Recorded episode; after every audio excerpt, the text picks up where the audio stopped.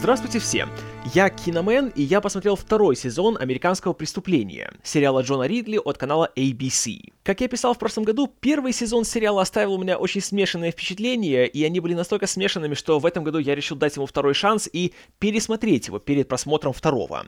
И должен сказать, что впечатления в целом стали чуть более положительными, хотя все еще остались смешанными. Напомню, первый сезон «Американского преступления» вращался вокруг э, расследования двойного убийства, где жертвами были молодой белый человек и его жена, а главным подозреваемым был безработный чернокожий наркоман. И на протяжении 11 серий шло длительное расследование, были некоторые судебные разбирательства, и чем дальше, тем э, более сложным становилось это дело, и Практически из первой же серии на первый план вышли вопросы не столько преступлений, убийств и поиска виноватых, сколько вопросы расовых предубеждений, которые есть в современном американском обществе. И все персонажи так или иначе сталкивались с этой проблемой, и в конечном итоге все свелось к тому, что белое обвинение использовало латиноамериканских ненадежных свидетелей для того, чтобы как можно быстрее вынести обвинительный приговор чернокожему подозреваемому. Даже несмотря на то, что оснований у них для этого было очень мало, и, как мы узнаем под конец сезона, та самая белая жертва вовсе не была такой уже и белой, невинной и хорошей, и так или иначе, у всех были свои какие-то расовые или социальные или классовые предрассудки, и всем пришлось как-то с этим столкнуться. Некоторые из этого сделали правильные выводы и пытались исправиться, а другие только погружались глубже в бездну злобы и ненависти. И все это, конечно, очень хорошо и интересно и познавательно и вдумчиво, но главной, наверное, проблемой сериала было то, что он не выдерживал груза собственных амбиций. И у сериала видно, что постоянно были две большие задачи. Первая — это быть важным сериалом, а вторая — быть хорошим. И, к сожалению, первое имело приоритет над вторым. И из-за этого в сценариях регулярно проскальзывали длиннющие, очень э, морализаторские и дидактические монологи, в которых персонажи прямым текстом обсуждали проблемы современного общества или высказывали свои какие-то философские убеждения и позиции и все остальное, и это выглядело очень навязчиво и не очень естественно. Я прекрасно понимаю, какие были намерения у авторов, и эти намерения очень хороши, но они как-то перестарались в этом плане. И из-за этого нередко возникало чувство, что тебе не рассказывают историю, а тебе читают лекцию. И получилась такая ситуация, в которой Ридли показал себя гораздо лучше как режиссер, чем как сценарист что весьма неожиданно, учитывая то, что Оскар он получил именно как сценарист. Но именно его подход к повествованию и к стилю съемки сериала — это то, что во многом не дало мне бросить просмотр в первый раз, и это то, что больше всего меня впечатляло при втором просмотре. Потому что, снимая пилот, он принял довольно интересное эстетическое решение, по которому э, большинство сцен снимается непрерывными дублями с одного ракурса, и, как правило, камера концентрируется на чьем-то лице. И очень часто это лицо не того, кто что-то делает или говорит, а того, кто что-то слушает или видит или как-то воспринимает. И это очень эффективный способ создать чувство напряжения и дискомфорта для зрителя, потому что то, о чем здесь говорят, то, что здесь происходит, мягко говоря, нелицеприятно, и когда видишь, как это все сказывается на человеке, а благодаря просто выдающимся работам актеров, это все происходит стопроцентно достоверно, это смотришь и хочется уже или отвернуться, или чтобы камера отвернулась, или чтобы переключились на какой-то другой э, план, а они этого не делают. И вот в этом плане мне как раз очень понравилось. Тут Джон Ридли показал себя с наилучшей стороны. И тут получилось очень сильно, очень так живо и эмоционально.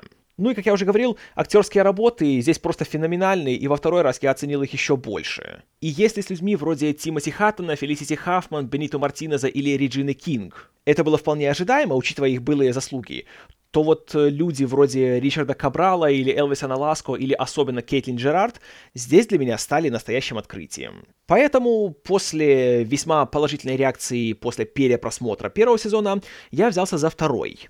И тут я очень, очень рад сообщить, что это еще один случай, когда на втором сезоне сериал потерял практически все свои недостатки и вышел на уровень не то что хорошей, а в данном случае просто великолепной телевизионной драмы, которая меня чем дальше, тем больше впечатляла и брала за все, за что только можно брать. Так как «Американское преступление» — это сериал-антология в духе всяких там американских историй ужасов, или настоящих детективов, или «Фарго» и так далее, во втором сезоне мы видим абсолютно новую историю с новыми героями, которых играют э, по большей части старые актеры из первого сезона.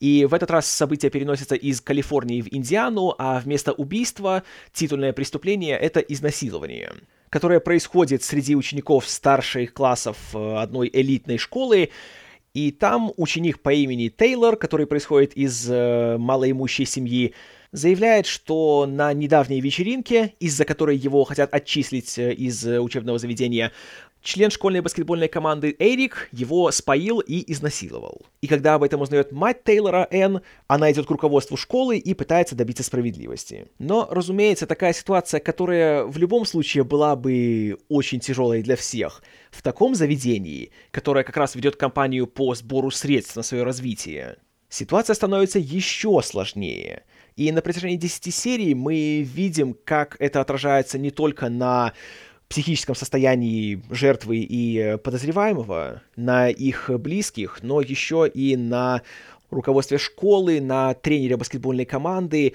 И чем дальше, тем больше мы узнаем о всех участниках процесса, и тем тяжелее становится понять, кто здесь прав, кто нет, что же произошло на самом деле. И выдвигается обвинение, совершаются ошибки, и порой случайно оброненные слова обретают сокрушительную силу, которая портит людям всю жизнь.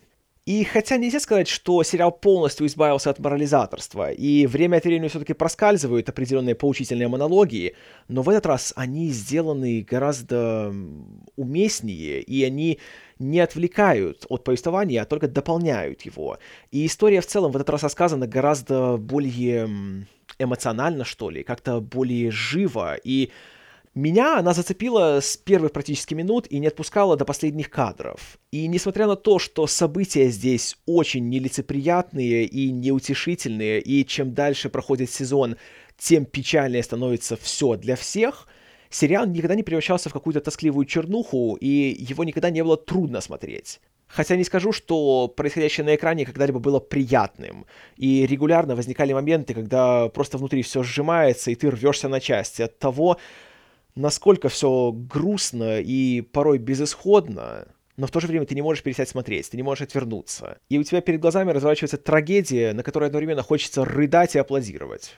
И хотя сериал снова берется за те же проблемы расовых конфликтов, классовых различий, отношений к полам, к половым меньшинствам, но в этот раз все это сделано гораздо более продумано и прочувствовано, я бы сказал. И вот именно здесь, на мой взгляд, Джон Ридли и его коллеги добились той цели, которую ставили себе в первом сезоне. Они одновременно делают интересную историю, которая тебя затягивает и не отпускает, и в то же время они сделали важную историю, которая поднимает, к сожалению, очень и очень актуальные проблемы, и она их не эксплуатирует, а исследует. И она не дает ни на что простых ответов, а лишь задает сложные вопросы.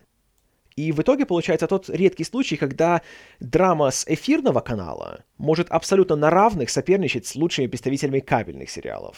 И осмелюсь даже на такое сравнение и скажу, что в свои лучшие моменты второй сезон «Американского преступления» лично для меня почти достигал уровня четвертого сезона «Прослушки».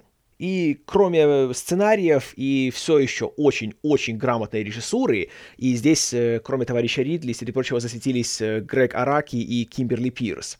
Последняя сняла, наверное, лучшую серию сезона, после которой просто даже не знаю, какие эмоции она вызывает, потому что она немножко отличается по своему формату от всех остальных. И то, что в ней показывают и говорят, и просто делают, это один из лучших примеров того, как искусство может повлиять на тебя как на человека. И это одна из тех вещей, которую смотришь и понимаешь, что хочешь просто стать лучше, как человек. И это бесценно. И, конечно же, еще один важнейший элемент сериала, благодаря которому он срабатывает настолько хорошо, это актерские работы.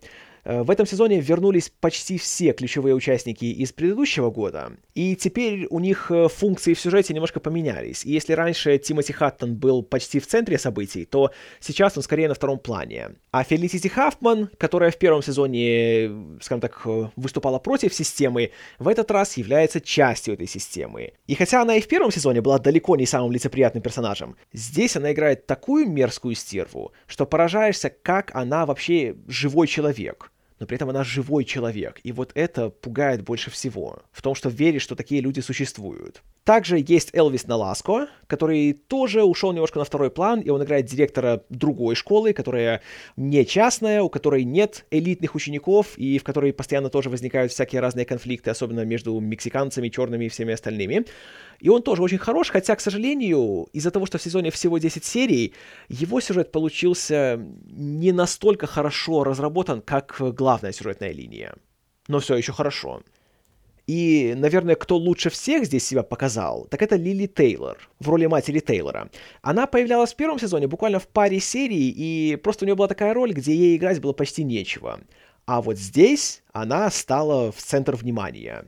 И я вам скажу, что просто вау. Это феноменальная работа, и очень, конечно, хотелось бы увидеть ее в списке, по крайней мере, номинантов на Эмми в этом году.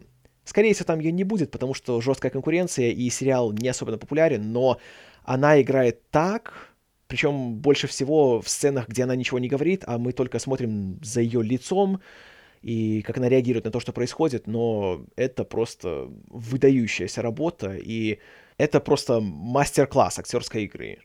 И еще очень хороши Конор Джессоп и Джои Палари, которые играют Тейлора и Эрика. Актеры молодые, я их вроде нигде еще раньше не видел, а если и видел, то точно не запомнил. И роли у них были очень сложными. Очень. Особенно по мере развития событий, когда мы узнаем всякие разные страшные тайны, которые есть у обоих. Но оба играют тоже очень спокойно, очень естественно и избегая какого-либо переигрывания.